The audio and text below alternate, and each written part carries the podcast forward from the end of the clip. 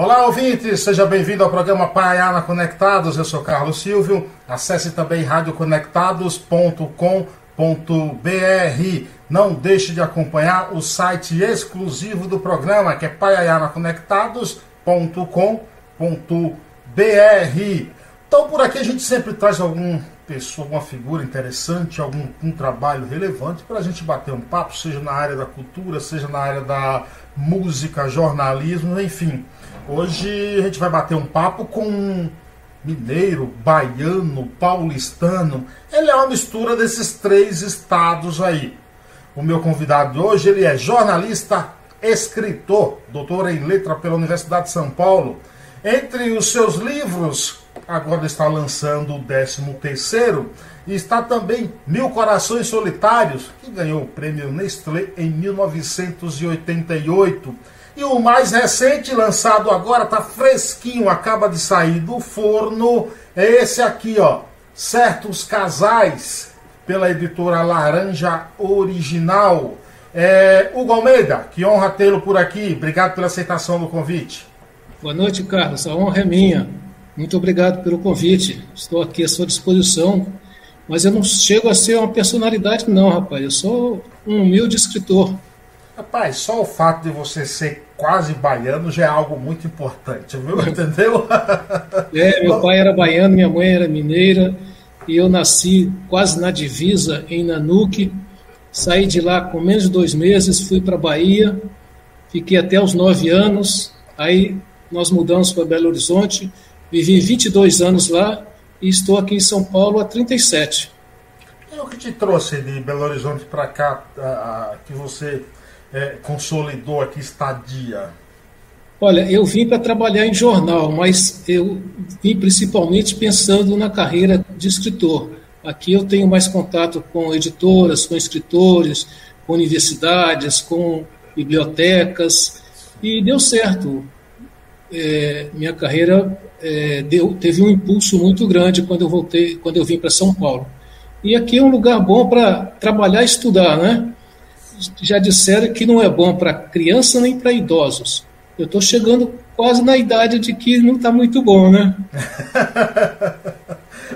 Hugo, agora me diz o seguinte: e, a formação você chegou a trabalhar como jornalista?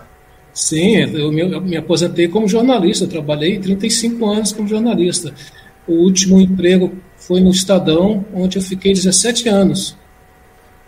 Comecei no Jornal anos. do Brasil, 17 anos. Comecei no, no, Jornal do Brasil, em Belo Horizonte, na sucursal, depois na rádio, Jornal do Brasil, e vim para São Paulo. Tive outros empregos também, mas os principais é, são esses. Agora, desse, nesse período que você trabalhava como jornalista, é, já tinha também essa dedicação à literatura, ao escrito, ou era algo complementar? Olha, é, eu costumo dizer o seguinte: eu sou jornalista, eu trabalhei como jornalista para viver, para sobreviver, e a literatura para viver. Eu publiquei, é, Silvio, escrevi e publiquei o primeiro livro, Globo da Morte, esse aqui, é, antes de trabalhar em jornal, em 75, quando, é, quando eu me formei. Então, é, eu me formei em 76, o livro saiu em 75. E depois, quando eu vim para São Paulo, publiquei o segundo e os outros. Um, é, com algum, alguns com um bom intervalo, mas sempre publiquei aqui. E tem livros publicados em, é, em, em editoras de Belo Horizonte também. Esse livro, esse primeiro aí é um romance ou é conto? Contos. Eu comecei com contos. Tenho quatro livros de contos. O mais recente é o que você mostrou aí, é, certos casais. Certo, os outros dois são esse, é, os outros dois são esse aqui. Não sei se dá para ver. Um pouquinho, isso, levante um pouquinho. Isso, levante é. um pouquinho. Isso. Em Teu Seio Liberdade. Foi em 85. Sim. Bonita a capa, uma rosa aí, né? É, muito legal. É de uma artista de Belo Horizonte. Que maravilha. Rosângela Quinô. Depois, aqui em São Paulo, é, eu publiquei no mesmo ano que saiu o romance Mil Corações Solitários, que ganhou o prêmio Nestlé, em 88, eu publiquei esse aqui, que é Mais Rápido que a Luz, o infantil. É, e mais tarde eu relancei esse livro com o título de Viagem à Lua de Canoa. É uma, é uma viagem que eu fiz com meu pai na infância. É, ele, ele construía estrada, sabe? Uhum. E aí eu juntei essa viagem que eu fiz com ele quando eu tinha oito anos com a viagem do homem à Lua. E eu achei que foi legal. Esse livro foi incluído no Programa Nacional de Biblioteca da Escola em 2011. Em seguida, publiquei também esse aqui, ó, com a editora, editora Lê, de Belo Horizonte. É, minha estreia no Crime, Estação 111. É sobre o Carandiru. O massacre Esse é um romance. Esse é, é um romance juvenil. Juvenil. E mais tarde um livro que eu acho que é o meu melhor livro, Carlos, é esse aqui, ó. Porto Seguro, outra história. Essa aqui é minha mãe com minha irmã mais velha. É, meu pai construía estrada e nos anos 40 ele ajudou a fazer. Você conhece Porto Seguro, não é? Eu conheço, sul, sul, sul da Bahia. Pois é. é ele, sabe aquele quebra-mar, aquela, aquela curva assim de proteção do mar? Ele ajudou a fazer aquilo nos anos 40, rapaz. Olha que com história. Aquela te... é, com aquela tecnologia muito rudimentar, com a maior luta, e mudou o cartão postal da cidade, né? ficou para sempre marcado. É, esse, é um livro... esse, aí, esse aí é o que? O quinto ou sexto? E na ordem, deixa eu ver. Um, dois, três, quatro, cinco, seis. É o sétimo. É o sétimo livro. Eu publiquei mais outros. Esse infantil aqui, é, Todo Mundo é Diferente. Daqui a pouco a gente vai falar sobre o que você quiser. O livro Sim, você quiser. Vai, vai mostrando aí que a gente vai entrar assim. Um livro sobre trânsito. Isso foi uma encomenda de uma editora, Pare, Olhe, Siga. O que é que fala esse livro? Ele é, é, o que? Das, das regras de trânsito, comportamento? É, mas é, é, uma é uma historinha sobre isso, né? Um, um capitão é, do trânsito que vai a uma escola e conversar com os alunos sobre as leis do trânsito. Mas é uma história assim bem é, na base do diálogo, muito, muito legal. Eu gostei de fazer. E esse aqui também, um juvenil, um infantil, Meu Nome é Fogo, um livro. Aliás, capa.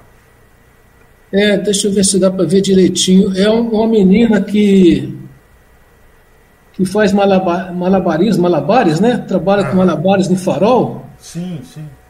E eu conto essa, é, inventei essa história. Tem mais um aqui de contos, é o terceiro, 50 metros para esquecer.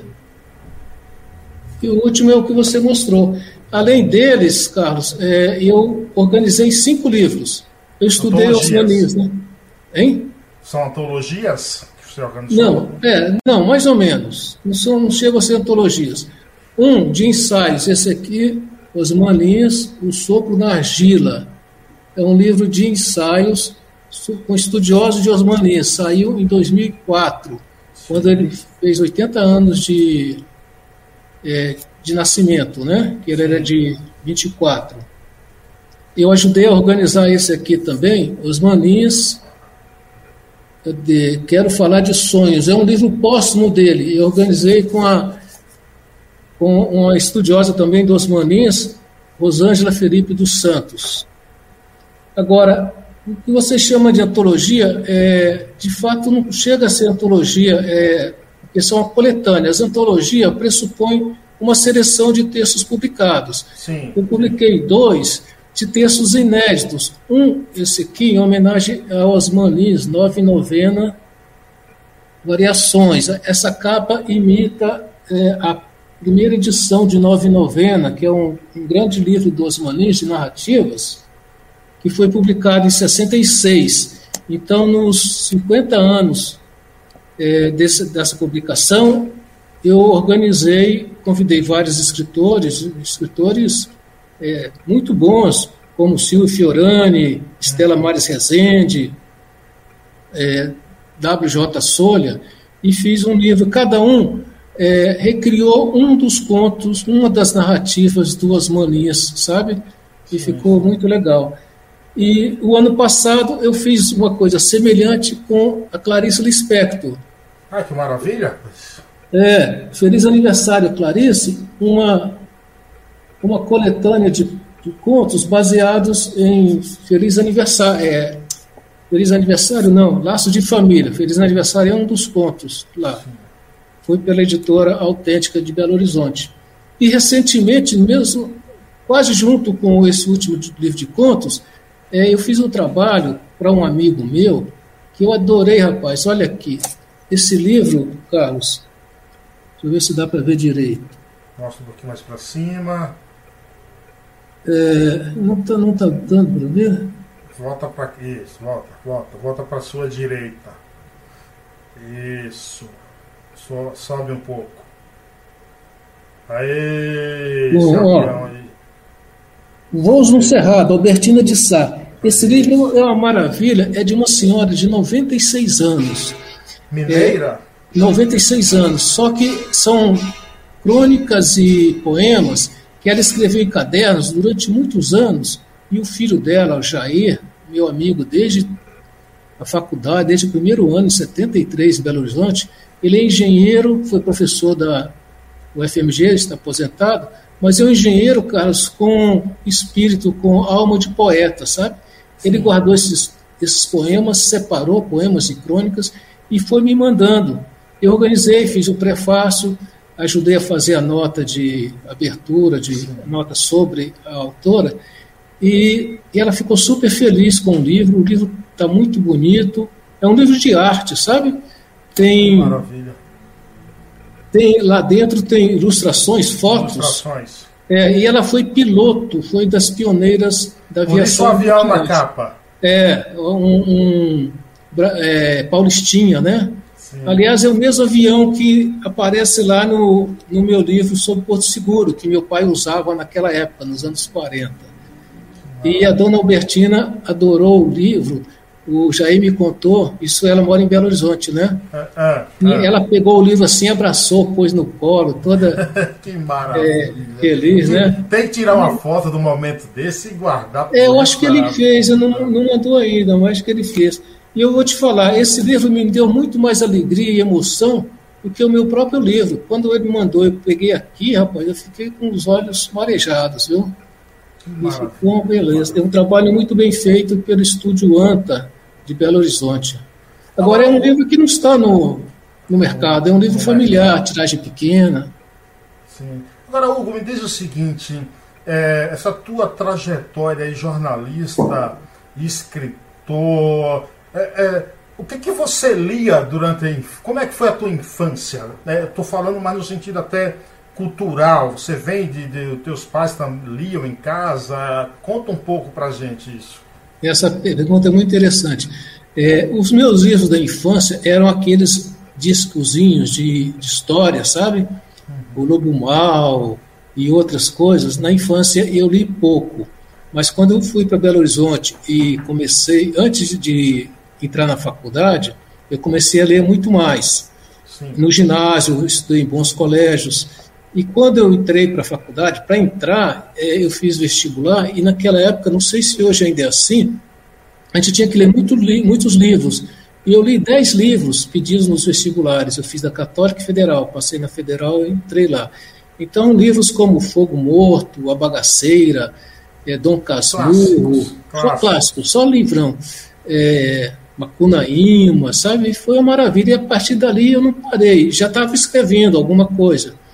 E eu participei de um grupo na faculdade, faculdade que estudava, é a Faculdade de Filosofia e Ciências Humanas, FAFISH, de Belo Horizonte, é, de um grupo de escritores que publicou uma revista chamada Silêncio.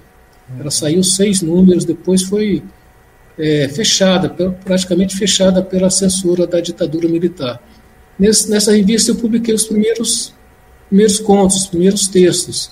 Depois saiu o Globo da Morte e os outros livros. E... Você já escrevia conto, já começou escrevendo conto? Nessa... Sim, sempre contos. Na, na adolescência eu fiz poemas, mas poemas assim, muito juvenis, poemas para minha mãe, sabe? Foi uma coisa que eu guardei, mas é, eu sou ficcionista. E aqui em São Paulo, é, trabalhando em jornal, o horário era pequeno, teve a época que eu trabalhava cinco horas por dia, das quatro às nove, Então eu tinha muito tempo para ler, escrever. Depois entrei na faculdade, na, na USP, fiz pós-graduação, que foi a maravilha, estudei a obra dos Maninhas.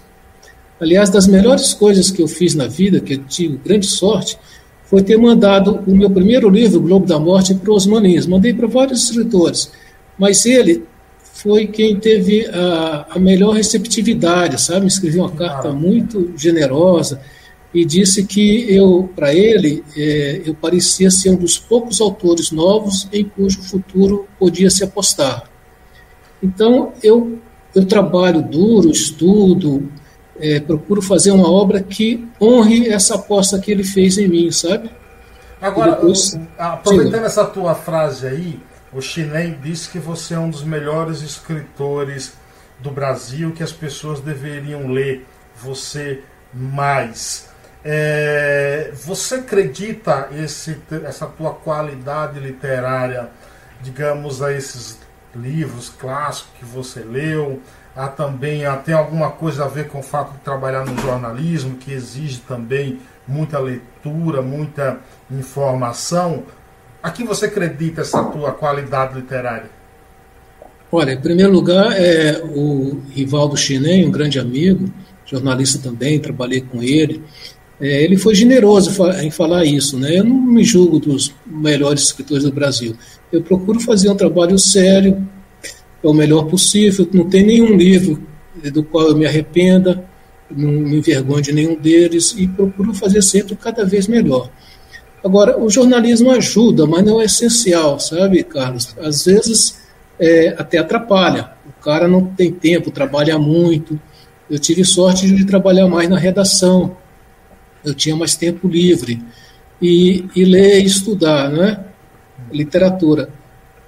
E o importante é a paciência, a dedicação, não ter pressa em publicar. Você vê, o meu primeiro livro saiu em 75. Já tem quase 50 anos, 45 anos. Eu tenho 13 livros publicados. É, tem gente que tem 50, 60. Eu não sou autor de publicar um livro a cada ano, a cada dois anos. Não, tem um, não sei se você sabe, mas tem um japonês aí que tem mais de mil livros. É, não, é, não, podem, ser, não podem ser bons, né? Ele não é nenhum Balzac, né? Poxa, mil livros, cara. É. Então, é, eu tenho dois romances, tenho um inédito que eu espero publicar daqui a um ou dois anos, é, quatro livros de contos. Eu estou satisfeito. Não, Felizmente, eu não vivo, é, não dependo da literatura para viver. Hoje eu sou aposentado, ainda trabalho, trabalho numa escola, é, e eu escrevo, a Clarice também fazia isso, falava isso, ela não era profissional da literatura, para não perder a liberdade. Então eu não faço livros assim, é, chutados, com rapidez. Esse romance que eu tenho inédito, primeira versão ficou pronta em 2011, eu tenho 10 anos, até hoje que mexo nele. Agora, o, me diz o seguinte, você diz que não vive de literatura, tudo, que. Mas do ponto de vista de quem não vive de literatura e tem esse talento para escrever, é... como é que é num país que não lê muito o, a, a, vida do escritor? Daria para você acha que daria para viver confortavelmente de literatura? Olha, os autores de best-seller, autores que vendem bastante, vivem de literatura. Eu ganhei algum dinheiro com literatura, ganhei prêmios literários, tive, teve livro, tive o livro que entrou no PNBE, que deu uma graninha, o Viagem à Lua de Canoa, o Mais Rápido que a Luz, teve sete, oito edições, deu um pouco de dinheiro, mas não é dinheiro para sobreviver, é um dinheiro morar na Suíça, né? né? Não dá para morar na Suíça? Não, isso aí, olha, é, o Schopenhauer tem um livro maravilhoso que é a Arte de Escrever.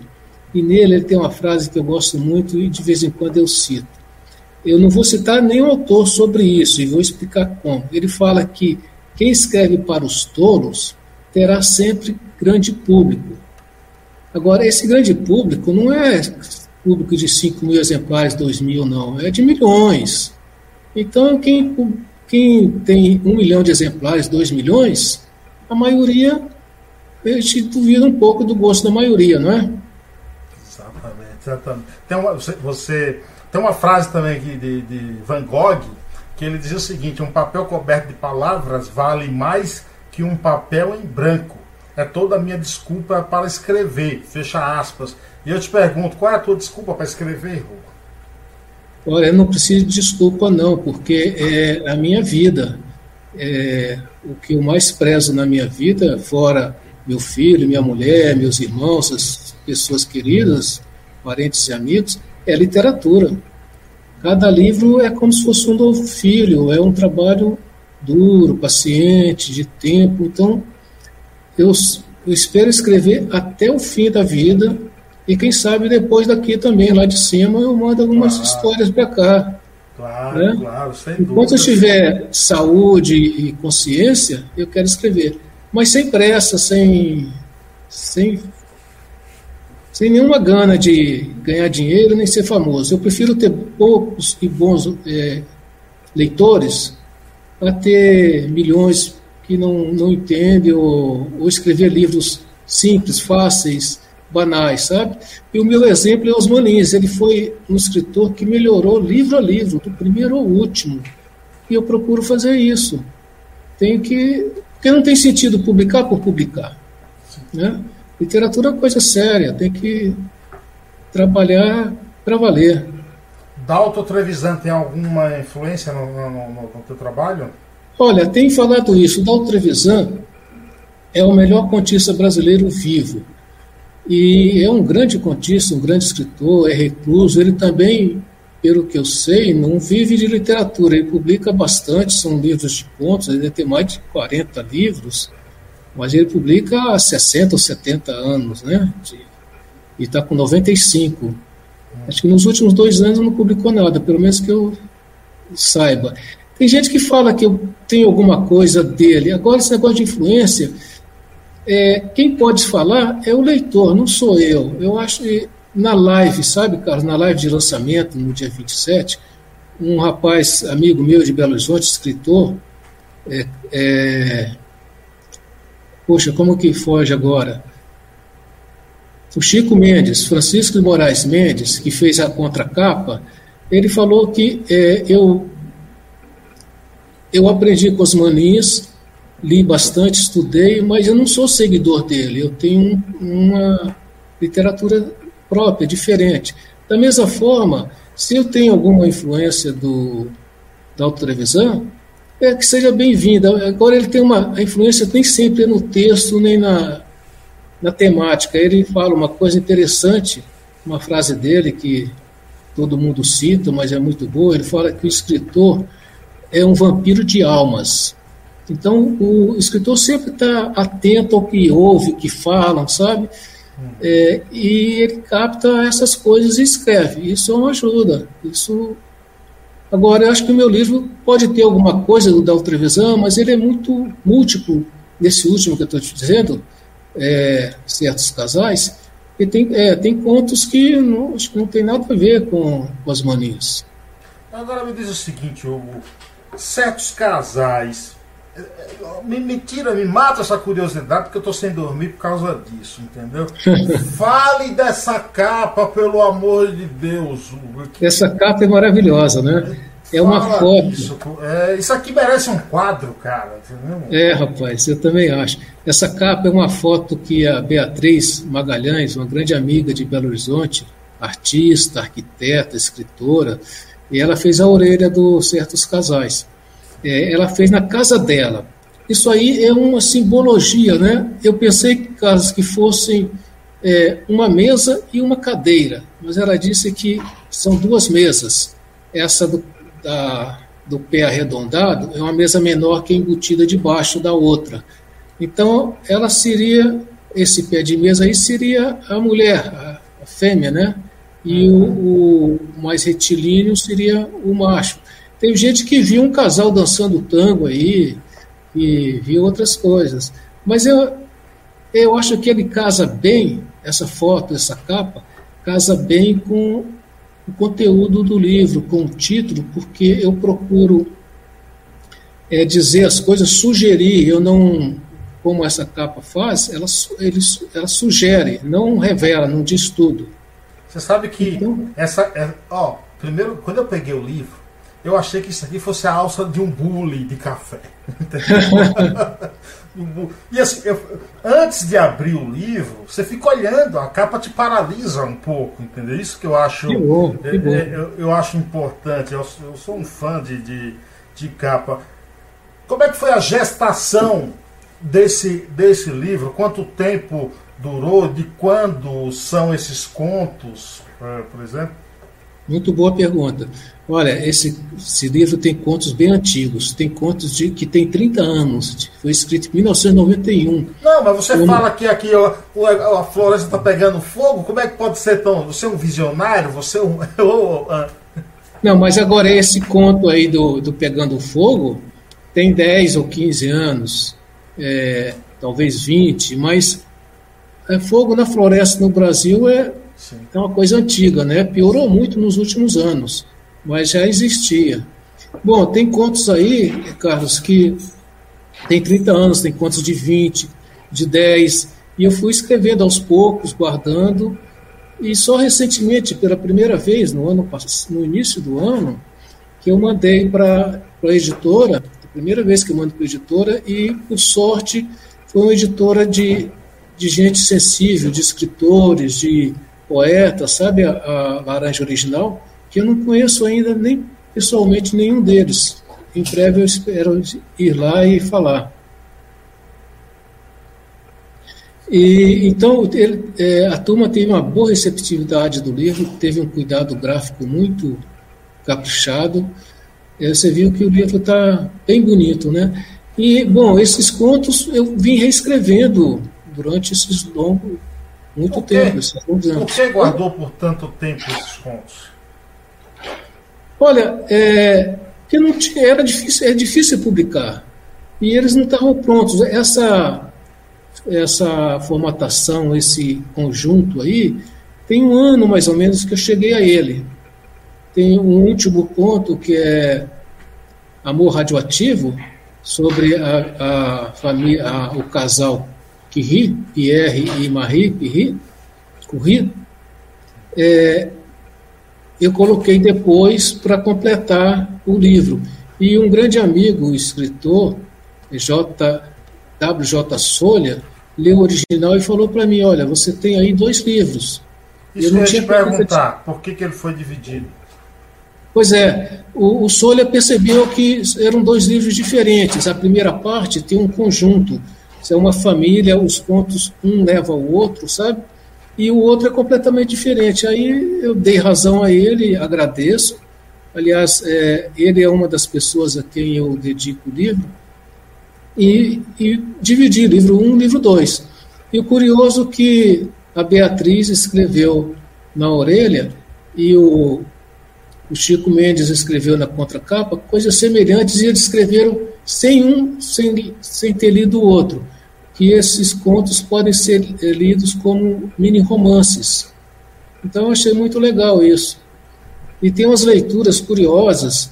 É, na live, a Ana Cecília Carvalho, uma escritora de Belo Horizonte, ótima escritora, que participou da mesa, falou que quando lia um conto e depois lia o outro, ela mudava a opinião sobre os personagens, porque a perspectiva era outra.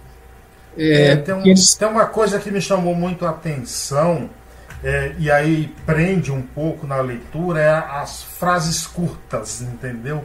É uma característica tua também, é? Tem, tem, isso, principalmente a primeira frase, né? Eu acho que a primeira frase tem que prender o leitor. O título é a primeira frase. O Cortázar dizia isso, que na primeira frase você tem que segurar o leitor. Mas tem contos também que tem frases longas, pontuação mais livre, é, e cada conto tem um jeito de, uma narrativa diferente, né? Está de acordo com, com a história, com o enredo. Então não é um conto assim de monocórdio, que o mesmo, mesmo padrão, não é uma, um samba de uma nota só. Cada um é diferente do outro para também inquietar né, o leitor, prender o leitor, ativar. Como é que é o teu processo criativo? O que é que te inspira num, num conto? É, podemos dizer, ou é um erro, dizer que em, nesses contos teu também tem algo de um cronista? É, o, o escritor é um cronista da vida, né, do mundo, do que ele vê, do que conhece, do que sonha. É, o, eu, eu estudei, fiz pós-graduação, li muitos teóricos, muito, aliás, é, estudar na USP foi uma coisa maravilhosa que me ajudou muito. Nos dois primeiros anos, por exemplo, Carlos, eu aprendi mais do que durante o tempo todo que eu escrevi sozinho. É, o Antônio, Antônio Cândido, não, não, cheguei a ser aluno dele, mas é, li livros dele, tem frases, tem estudos ótimos. Ele fala, por exemplo, num livro, num, texto que chama Direito à Literatura, que a literatura é o sonho acordado das, das civilizações. E todo mundo precisa dela, da arte para. E a arte, a literatura, é um direito inalienável do, do ser humano, né? E o Alfredo Bose, outro grande crítico literário, dizia que o, o contista é um pescador de momentos singulares e cheios de significações, significação. É, isso tem um pouco a ver com a frase do Tal Trevisan, né? O contista é um vampiro de almas. Bom, mas cada livro tem sua história, sua, sua origem, seu, seu motivo. E tudo estimula a escrever. Tudo que o autor vive, vê, ouve, sonha, porque um conto, um romance, cresce também durante o sonho. Muitas boas ideias vêm durante o sonho. Quando você está no processo de escrever, e quando eu estou escrevendo, eu escrevo diariamente, principalmente de manhã, e depois, quando eu, eu durmo, às vezes eu não tenho uma solução para uma coisa e vem no sonho. Eu vou te contar um, dar um exemplo. No romance inédito, eu cheguei num ponto que não dava para passar para um capítulo seguinte, precisava de alguma coisa, né? É, começa aqui em São Paulo, depois a pessoa, o personagem, narrador, vai mudar para Belo Horizonte. Ele se separa da mulher e tudo. Aí eu não sabia como fazer essa transição. E num sonho, uma coisa maravilhosa, eu sonhei que eu tinha ganho, tinha ganhado um par de sapato tifópagos, quer dizer, eles eram presos. É, não dava para andar nele. Aí o, o, personagem fala assim: ele descobriu que ele tinha que dar um salto com os dois pés. Ali foi a saída, isso foi num sonho, cara. Então a coisa vai crescendo, é maravilhoso. Agora, mesmo, mesmo num sonho, é, porque esses contos desse livro, certos casais, há na escrita dele um conteúdo assim que nunca é, parece ser descartado, que nunca deve ser jogado fora, que o leitor lê e tem que guardar aquilo para si mesmo.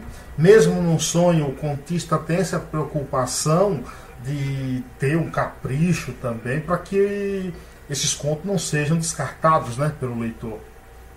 É, e no, o sonho também tem uma coisa curiosa. É, dependendo como você acorda, se você não anota logo, você esquece. Às vezes vem uma frase inteira, uma cena, e se você não anota, aquilo se perde.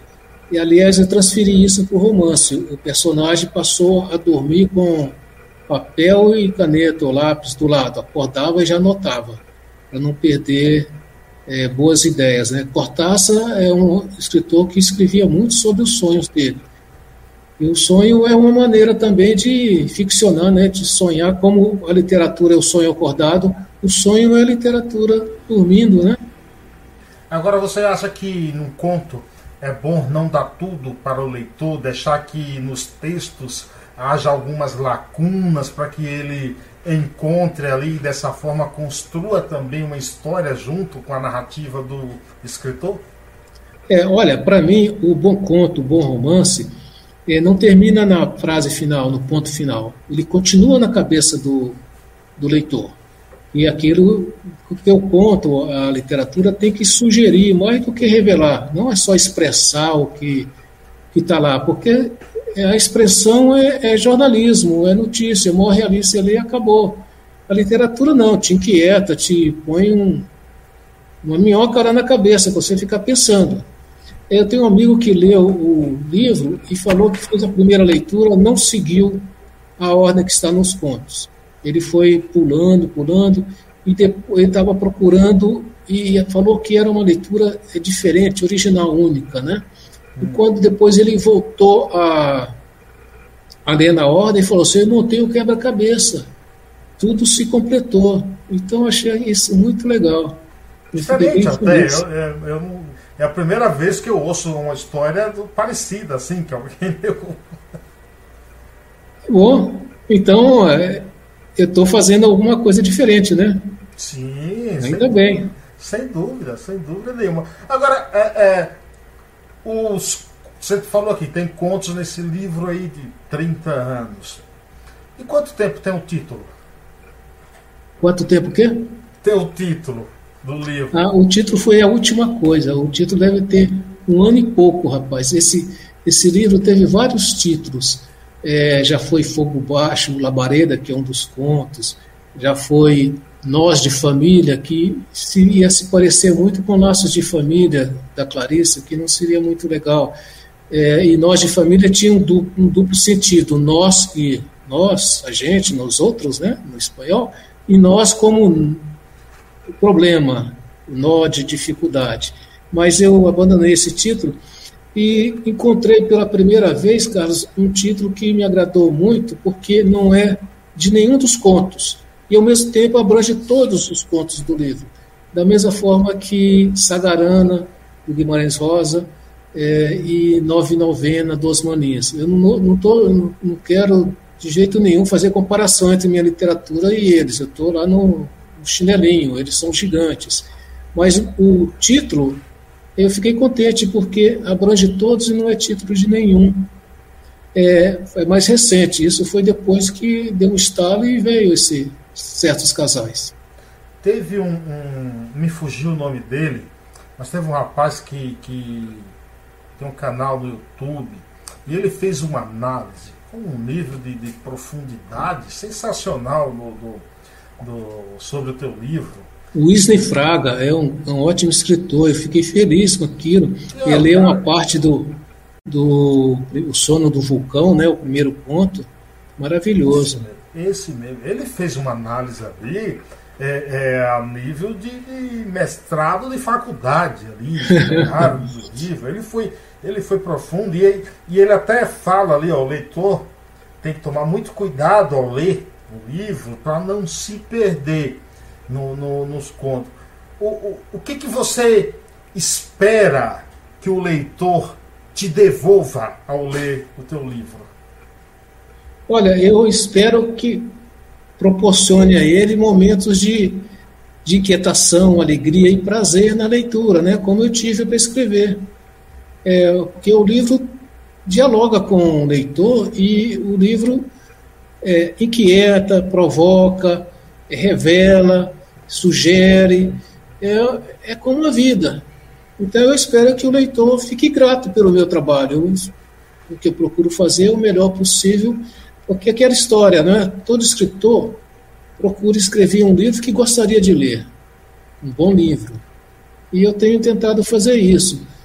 E esse livro, principalmente, e vários outros também, a receptividade tem sido boa. Eu não sou um escritor de grande público, não sou um best-seller, nem nunca vou ser.